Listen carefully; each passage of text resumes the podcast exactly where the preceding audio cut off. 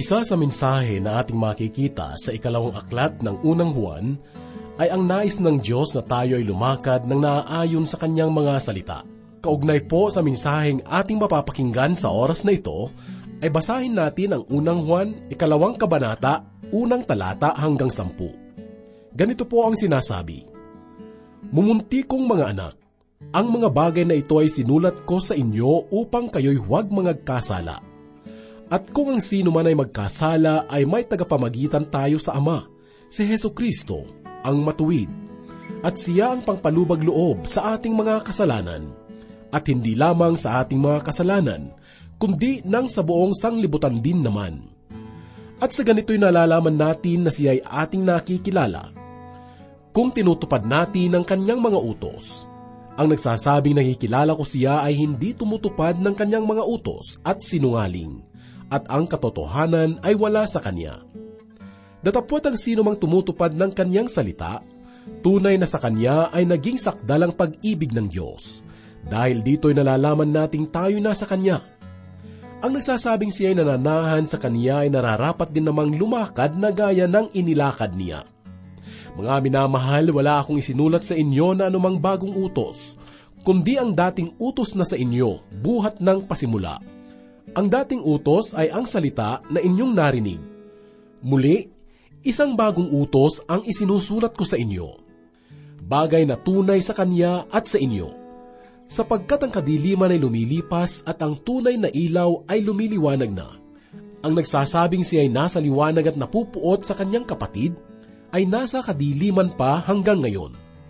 Ang umiibig sa kanyang kapatid ay nananahan sa liwanag at sa kanya ay walang anumang kadahilanang ikatitisod. Marami pang mga mensahe ang nakapaloob sa ikalawang kabanata ng unang Juan, subalit ayon na din sa aklat na ito ang pinakamahalaga sa lahat ay ang makilala si Kristo. Minsan pa, muli nga po nating pakinggan ang mensahe sa oras na ito na iyahatid sa atin ni Pastor Dan Nabangco dito lamang po sa ating programang Ang Paglalakbay.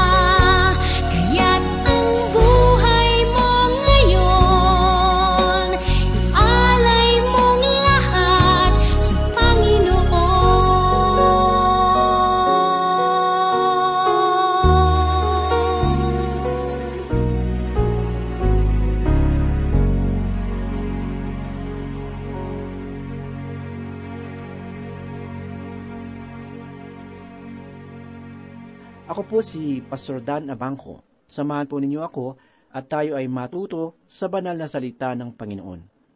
Ang ikalawang kabanata dito po sa unang sulat ni Apostol Juan ay karugtong na mensahe para sa paksa na ang Diyos ay liwanag. Ang mensahe po rito ay may kinalaman sa pakikipisan ng mga Kristiyano kay Kristo bilang kanilang Panginoon at tagapagligtas, at sa Diyos bilang kanilang Ama. Ang kanilang relasyon ay bunsod ng katotohanang sila ay miyembro ng isang banal na pamilya na ang puno, ang ilaw, at ang haligi ay walang iba kundi ang Diyos. Itinuturo rito ang daan na dapat lakaran ng Kristiyano at ipinapakita rin ang prinsipyo at pag-uugali na dapat nating ipamuhay bilang mga taong tumatawag sa pangalan ng Panginoon. Nais ituro ni Apostol Juan na ang buhay kristyano ay hindi hanggang bibig lang. Bagkus, ito ay may patotoo na inihahayag ang sarili sa landas ng katwiran at kabanalan.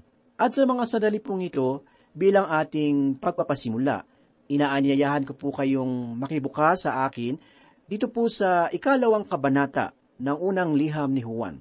Nais kong mabilis nating lakbayin ang kabanatang ito upang makita natin ang kabuang hangarin ng apostol para ikababanal ng kanyang mga iniibig na kristyano. Hayaan po ninyong simulan kong basahin ang sinasabi sa unang talata. Ganito po ang sabi ni Apostol Juan, mga munti kong anak, ang mga bagay na ito ay isinusulat ko sa inyo upang kayo'y huwag magkasala. Ngunit, kung ang sinuman ay magkasala, tayo ay may tagapagtanggol sa harap ng Ama, si Yesu Kristo, na siyang matuwid.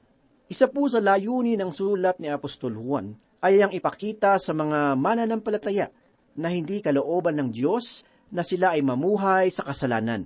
Pinapakita niya na ang Panginoon ay nagkaloob sa atin ng mayamang mga paraan upang tayo ay hindi manatili sa pagkakasala. Gayunpaman, hindi sinasabi ng apostol na hindi tayo magkakasala. Bagkus kung maaari, ay huwag tayong magkasala. Dapat nating maunawaan na hanggat naririto tayo sa daigdig, ang pamumuhay natin sa kabanalan ay hindi magiging ganap. Oo, ito ay lalago, subalit hindi magiging ganap. Pakinggan ninyo ang sinabi ni Solomon sa aklat ng Ecclesiastes 7, talata 2. Tunay na walang matuwid sa lupa, na gumagawa ng mabuti at hindi nagkakasala. Dagdag pa ni Santiago, kaya't ang sinumang nakakaalam ng paggawa ng mabuti, ngunit hindi ito ginagawa, ito ay kasalanan sa kanya.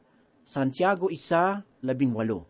Ipinapakita po sa atin sa mga talata na ang pagkakasala ay hindi lamang sa paggawa ng kasamaan, kundi maging sa pagtanggi na gumawa ng kabutihan. Dagdag pa nito, mismong karanasan ay nagpapatutuo sa atin na hindi tayo laging ganap at tumpak sa ating pamumuhay sa kabanalan. Maaaring mayroong tayong hangarin, subalit pagdating sa paggawa ay kapus pa rin tayo. Gayunpaman, dapat nating maunawaan na ang ating pagkukulang sa Diyos bilang mga Kristiyano ay hindi nangangahulugan na mawawala natin ang ating kaligtasan. Maliwanag na sinasabi sa Juan ang ganito, Ngunit kung ang sino man ay magkasala, tayo ay may tagapagtanggol sa harap ng Ama, si Yeso Kristo na siyang matuwid. Sa madaling salita, maaari pa rin magkasala ang Krisyano, gayon may dahil sa habag ng Diyos, tayo ay mayroong tagapamagitan sa harapan ng Ama. At dito sa talata, ang salitang ama ay kapansin-pansin. Ito ay nagpapakita na bagamat ang Kristiyano ay maaari pa rin magkasala, subalit hindi naman nito nangangahulugan na napuputol ang kanyang relasyon sa Diyos bilang anak. Ang katiyakan ng ating kaligtasan ay nakasali kay Heso Kristo. Hindi lamang siya ang ating tagapagligtas, kundi tagapagtanggol ang salitang tagapagtanggol na ginamit sa talata ay hango sa wikang Griego na parakletos, na ang ibig sabihin ay mang-aaliw. Ito ay tumutukoy rin sa banal na espiritu. Ngunit maliban riyan, kung iaalay natin sa legal na kahulugan, ang salitang parakletos, ito ay nangangahulugan ng katuwang sa oras ng pangangailangan. At tungkol sa ating kalagayan sa harapan ng Diyos, kailangan natin ng tagapagtanggol, sapagkat ang Diablo ay walang sawang nagbabato ng paratang sa atin. Yan po ang sinabi sa pahayag labing dalawa sampu. Ganito pa ang sabi ni Juan sa ikalawang talata. Siya ang kabayaran para sa ating mga kasalanan, at hindi lamang para sa atin, kundi para din sa kasalanan ng buong sanlibutan. Ang salitang kabayaran na sinasabi po rito ay nagpapakita sa atin na dahil sa paghihirap at kamatayan ni Kristo para sa ating mga kasalanan, tayo ay nabayaran na sa lahat ng ating mga pagkakasala. At dahil nga riyan, ay wala na tayo sa ilalim ng hatol ng Diyos. Wika pa ni Juan ay ganito, At sa ganito'y nalalaman natin na siya ay kilala natin kung tinutupad natin ang kanyang mga utos. Ito po ang sinabi sa ikatlong talata. Ang pagtalima natin sa utos ng Diyos ay patotoo na tayo ay kanyang mga anak. Ang salitang utos na binabanggit rito sa talata ay hindi tumutukoy sa sampung utos, kundi sa kautusan ni Kristo. Ayon po sa Galatia 6.2 at unang Tesalonika 4.2. At sang ayon nga sa talata, sa ganito'y nalalaman natin na siya ay kilala natin. Sa madaling salita, sa pamamagitan ng pagsunod natin sa utos ng Diyos, ay ipinapahayag natin sa sanlibutan na tunay nga nating nakikilala ang Panginoon. Ang nagsasabing nakikilala ko siya at hindi tumutupad ng kanyang mga utos ay sinungaling at ang katotohanan ay wala sa kanya. Yan po ang sinabi sa ikaapat na talata. Dito naman ay ipinapakita sa atin na ang pagsuway kay Kristo ay tanda na hindi talaga natin siya tunay na nakikilala. Napakaliwanag po ng pangungusap ni Juan ang hindi pagsunod sa mga salita ni Kristo ay katumbas ng pagiging isang sinungaling. At sa panahon po natin ngayon, totoo na maraming mga tao na nagsasabi na sila ay naniniwala kay Kristo. Subalit, ang kanilang pamumuhay naman ay taliwas sa kanilang paniniwala. Kaibigan, kung ganyan ang kalagayan ng iyong buhay, malabo, malabo kong isipin na ikaw ay tunay na kristyano. Patuloy pang sinabi na Apostol Juan sa talatang lima ang ganito, Datapwat ang sinumang tumutupad ng kanyang salita, tunay na sa kanya ay naging sakdal ang pag-ibig ng Diyos. Dahil dito'y nalalaman nating tayo'y nasa Kanya. Sinabi ng Panginoong Hesus sa ikalabing apat na kabanata ng Juan, talatang dalawampu at tatlo, na ang sinumang nagmamahal sa Kanya ay susunod sa Kanyang salita. Sa madaling salita, nasa ating puso yung hangarin na mabigyang lugod ang Diyos sa lahat ng ating gagawin. At bakit?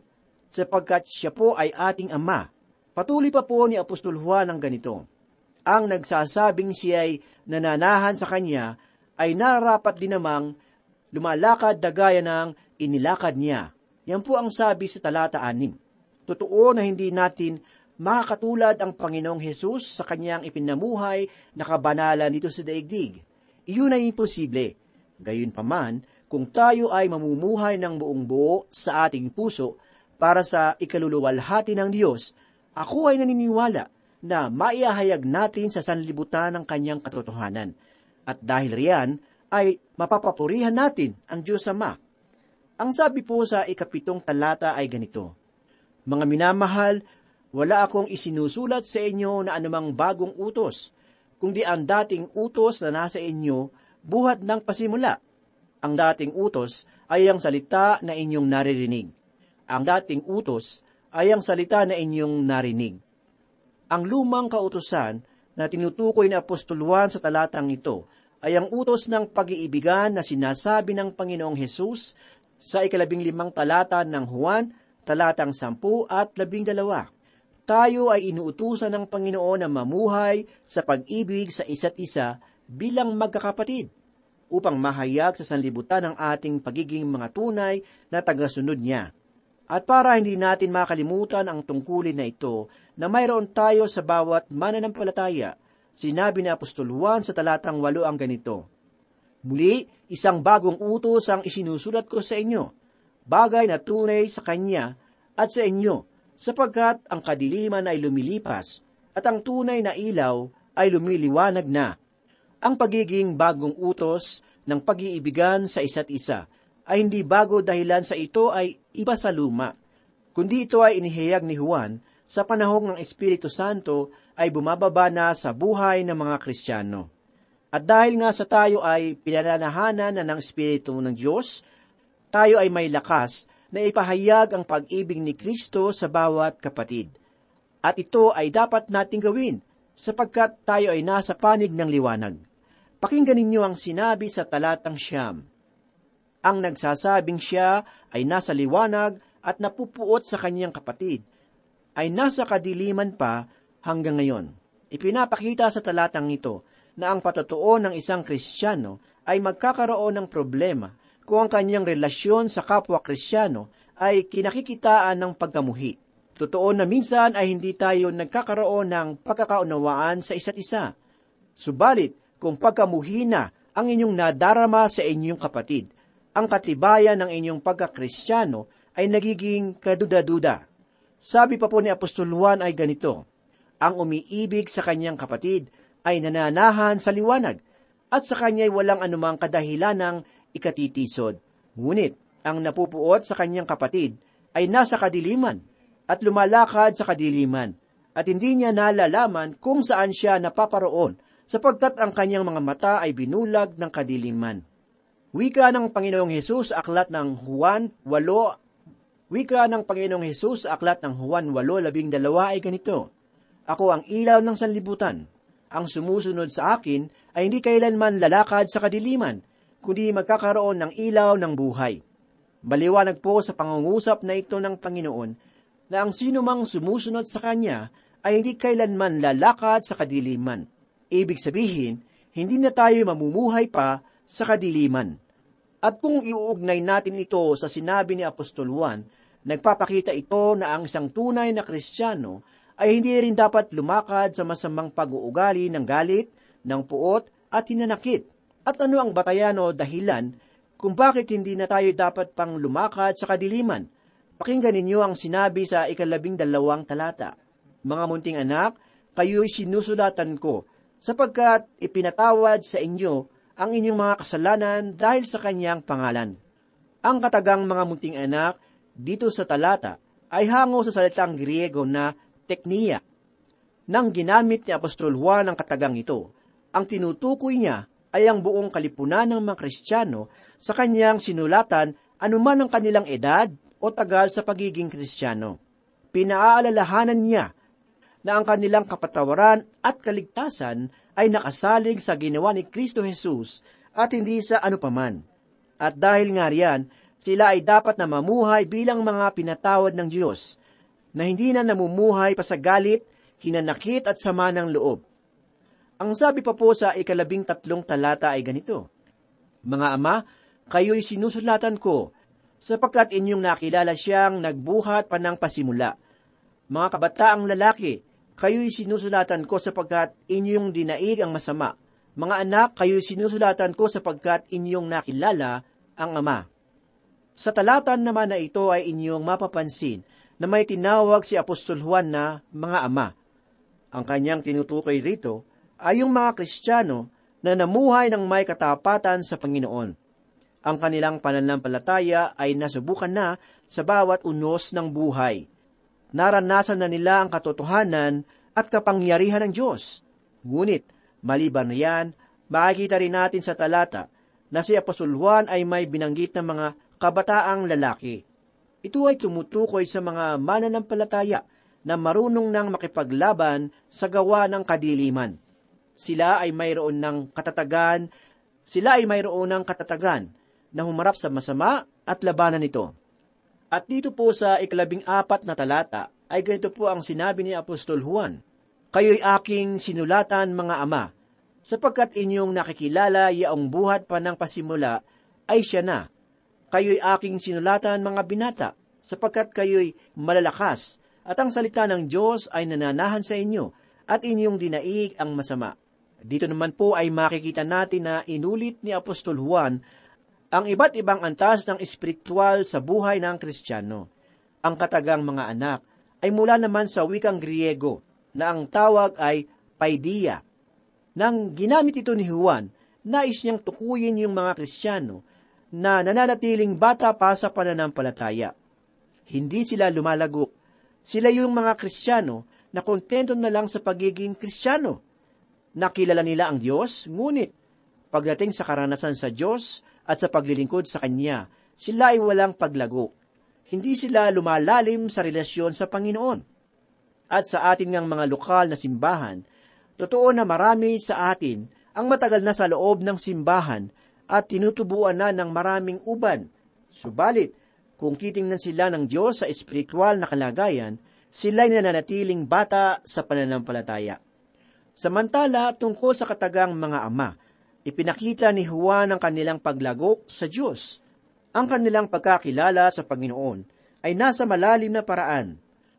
Sa aking palagay, ay maaari natin itong ihambing sa pagkakilala ng mga apostol sa Panginoon. At marahil sa ating kalagayan, paano ko makikilala ang Diyos sa lumalagong paraan? Kaibigan, ang sagot ay matatagpuan natin sa salita ng Diyos. Ito ay magpapalago sa ating espiritual na buhay. Ito ay ikinukumpara sa pagkain, sapagkat sa pamamagitan nito ay nakakatagpo tayo ng espiritual na kabusugan, kalakasan, kalusugan at paglago sa ating espiritu. Ngunit maliban sa mga anak at mga ama, ang ikatlong grupo ng sinulatan ni Juan ay ang mga kabataan. Dito ay pinakita niya sa atin kung paano niya nadaig ang masama. Walang iba kundi ang Diablo. Sangayon sa talata, dinaig nila ang Diablo sa pamamagitan ng salita ng Diyos na nananahan sa kanilang puso. Ito ang kanilang naging sandata laban sa masama, sapagkat ayon sa Epeso 6.17, ang salita ng Diyos ay siyang tabak ng Espiritu Santo. Kaya nga, kung nais nating magkaroon ng mabuting panangga at sandata laban kay Satanas at sa kanyang mga gawa, dapat tayong magkaroon ng mabuti at sapat na kaalaman tungkol sa katotohanan ng salita ng Diyos. Subalit nakalulungkot isipin na dahil sa kulang o salat sa pagpapahalaga ng maraming Kristiyano sa aral ng banal na kasulatan, marami sa kanila ang bumabaksak sa panlilinlang ng Diablo. At isa na nga riyan ang sinabi ni Juan sa ikalabing limang talata. Ganito po ang sinabi, Huwag ninyong ibigin ang sanglibutan, di ang mga bagay na nasa sanlibutan. Kung ang sinuman ay umiibig sa sanlibutan, ay wala sa kanya ang pag-ibig ng Ama. Mahalagang maunawaan po natin kung ano yung sanlibutan na tinutukoy ni Juan sa talatang ito. Hindi niya rito tinutukoy yung sangnilikha, ang langit, ang lupa, ang mga dagat, ilog, puno, at iba pang mga kamanghamanghang nilalang ng Diyos. Hindi po iyan ang tinutukoy ni Juan. Ni hindi niya rin tinutukoy yung sangkatauhan na kung saan para sa kanila ay ibinigay ng Diyos ang kanyang bugtong na anak. Kaya ano kung gayon ang sanglibutan na tinutukoy rito ni Juan? Kaibigan, ito po yung sistema, yung takbo, pananaw ng sanlibutan, na kung saan ang nagahari ay si Satanas na tinaguri ang prinsipe ng sanlibutan. Iyan ang tinutukoy ni Apostol Juan. Hindi natin dapat ibigin ang takbo ng sanlibutan, sapagkat ayon sa ikalabing anim na talata, sapagkat ang lahat ng nasa sanlibutan, ang masamang pita ng laman at ang masamang pita ng mga mata, at ang kapalaluan sa buhay ay hindi mula sa Ama, kundi sa sanlibutan. Iyan ang maliwanag na dahilan. Ipinakita ni Apostol Juan ang tatlong sistema na nagahari sa takbo ng sanlibutan. Ang mga ito ay ang pita ng laman, ang layaw ng paningin, at layaw sa buhay. Lahat ng ito ay hindi nakalulugod sa Diyos, kung kaya't hindi natin dapat iniaayon ng ating buhay sa hinihingi ng mga ito, sapagkat kung ibibigay natin ang pansin at pagpapahalaga sa mga ito, tayo ay mawawalan, mabibigo at mapupuno lang ng kahihiyan. At bakit? Pakinggan po ninyo ang sabi sa susunod na talata. Ang sanglibutan at ang pagnanasa nito ay lumilipas, ngunit ang gumagawa ng kalooban ng Diyos ay nananatili magpakailanman. Ayon po sa talata 17. Kita po ninyo, ipinapakita sa talatang ito na ang lahat ng makamundong kalayawan ay lilipas. Subalit, sila na nagtalaga ng kanilang buhay sa Diyos, sila ay makakaasa sa buhay na walang hanggan. Sabi pa po sa susunod na talata ay ganito, Mga anak, huling oras na, gaya ng inyong narinig sa darating na Antikristo. Kahit ngayon ay lumitaw na ang maraming antikristo, kaya't nalalaman nating huling oras na. Yan po ang sinabi sa labing walong talata. Ang katagang mga anak po sa talatang ito ay tumutukoy sa mga bagong kristyano. At sa Griego, kung pagkakasambit at sa Griego, yung pagkakasambit sa katagang ito ay may diin ng pag-ibig, pag-aalala at pagbibigay ingat. Nais silang bigyang babala ni Apostol Juan tungkol sa pagdating ng Antikristo. Alam niyo po kasi, sa panahon pa lamang ni Apostol Juan ay mayroong ng mga Antikristo. Pero, ang Antikristo na tinutukoy ni Apostol Juan dito sa talata ay iba sa Antikristo na darating sa hinaharap. Sa Biblia po kasi, ang salitang Antikristo ay may dalawang kahulugan. Ang dalawang kahulugan na ito ay hango sa ibig sabihin ng salitang anti. Sa unang kahulugan, ang anti ay nangangahulugan ng laban o hindi panig kay Kristo. Subalit sa ikalawang kahulugan, ang salitang anti ay nangangahulugan ng sa halip na o kapalit o tila katulad ng isang bagay o tao. At sa puntong ito, ito ay tumutukoy sa Antikristo na darating sa hinaharap na lilinlangin ang sanlibutan na siya raw ang Kristo na hinirang ng Diyos upang pagharian ang daigdig. Iyan ang dahilan kung bakit sinabi ng Panginoong Hesus, sapagkat marami ang darating sa aking pangalan na nagsasabi, Ako ang Kristo, at ililigaw nila ang marami. Ayon po yan sa Mateo 24, talata 5. Ngayon ay pakinggan naman po natin ang sinabi sa talatang labing siyam. Sila'y lumabas sa atin, ngunit sila'y hindi sa atin, sapagkat kung sila'y kabilang sa atin, ay magpapatuloy sana silang makasama natin Ngunit sa paglabas nila, ay ginawa nilang maliwanag na silang lahat ay hindi kabilang sa atin. Kaibigan, ang talatang ito ay kakikitaan po natin ng seryosong pahayag ng apostol. Ipinapakita po niya sa atin rito na posible na ang isang tao ay magsalita na siya ay kristyano, ngunit sa puso at isipan ay hindi naman talaga totoo. Sila ay mga bulaang mga mananampalataya na kristyano lang sa panlabas na anyo ngunit ang buhay ay hindi isinilang sa Espiritu ng Diyos. Manalangin po tayo. Panginoon, maraming salamat po muli sa oras na ito. Muli kami po ay nagpupuri at nagpapasalamat sa iyong banal na salita. Muli ito po ay naging kalakasan at pagkain ng aming kaluluwa sa mga oras na ito. Salamat, Panginoon, dahil ito po ay nagpapatibay ng aming pananampalataya sa iyo. Muli inihili namin na tulungan mo kami na mamuhay ng isang tunay na ilaw sa sanlibutan ito. Marami pong salamat, Panginoon. Ito po ang aming samot dalangin sa pangalan ni Jesus. Amen.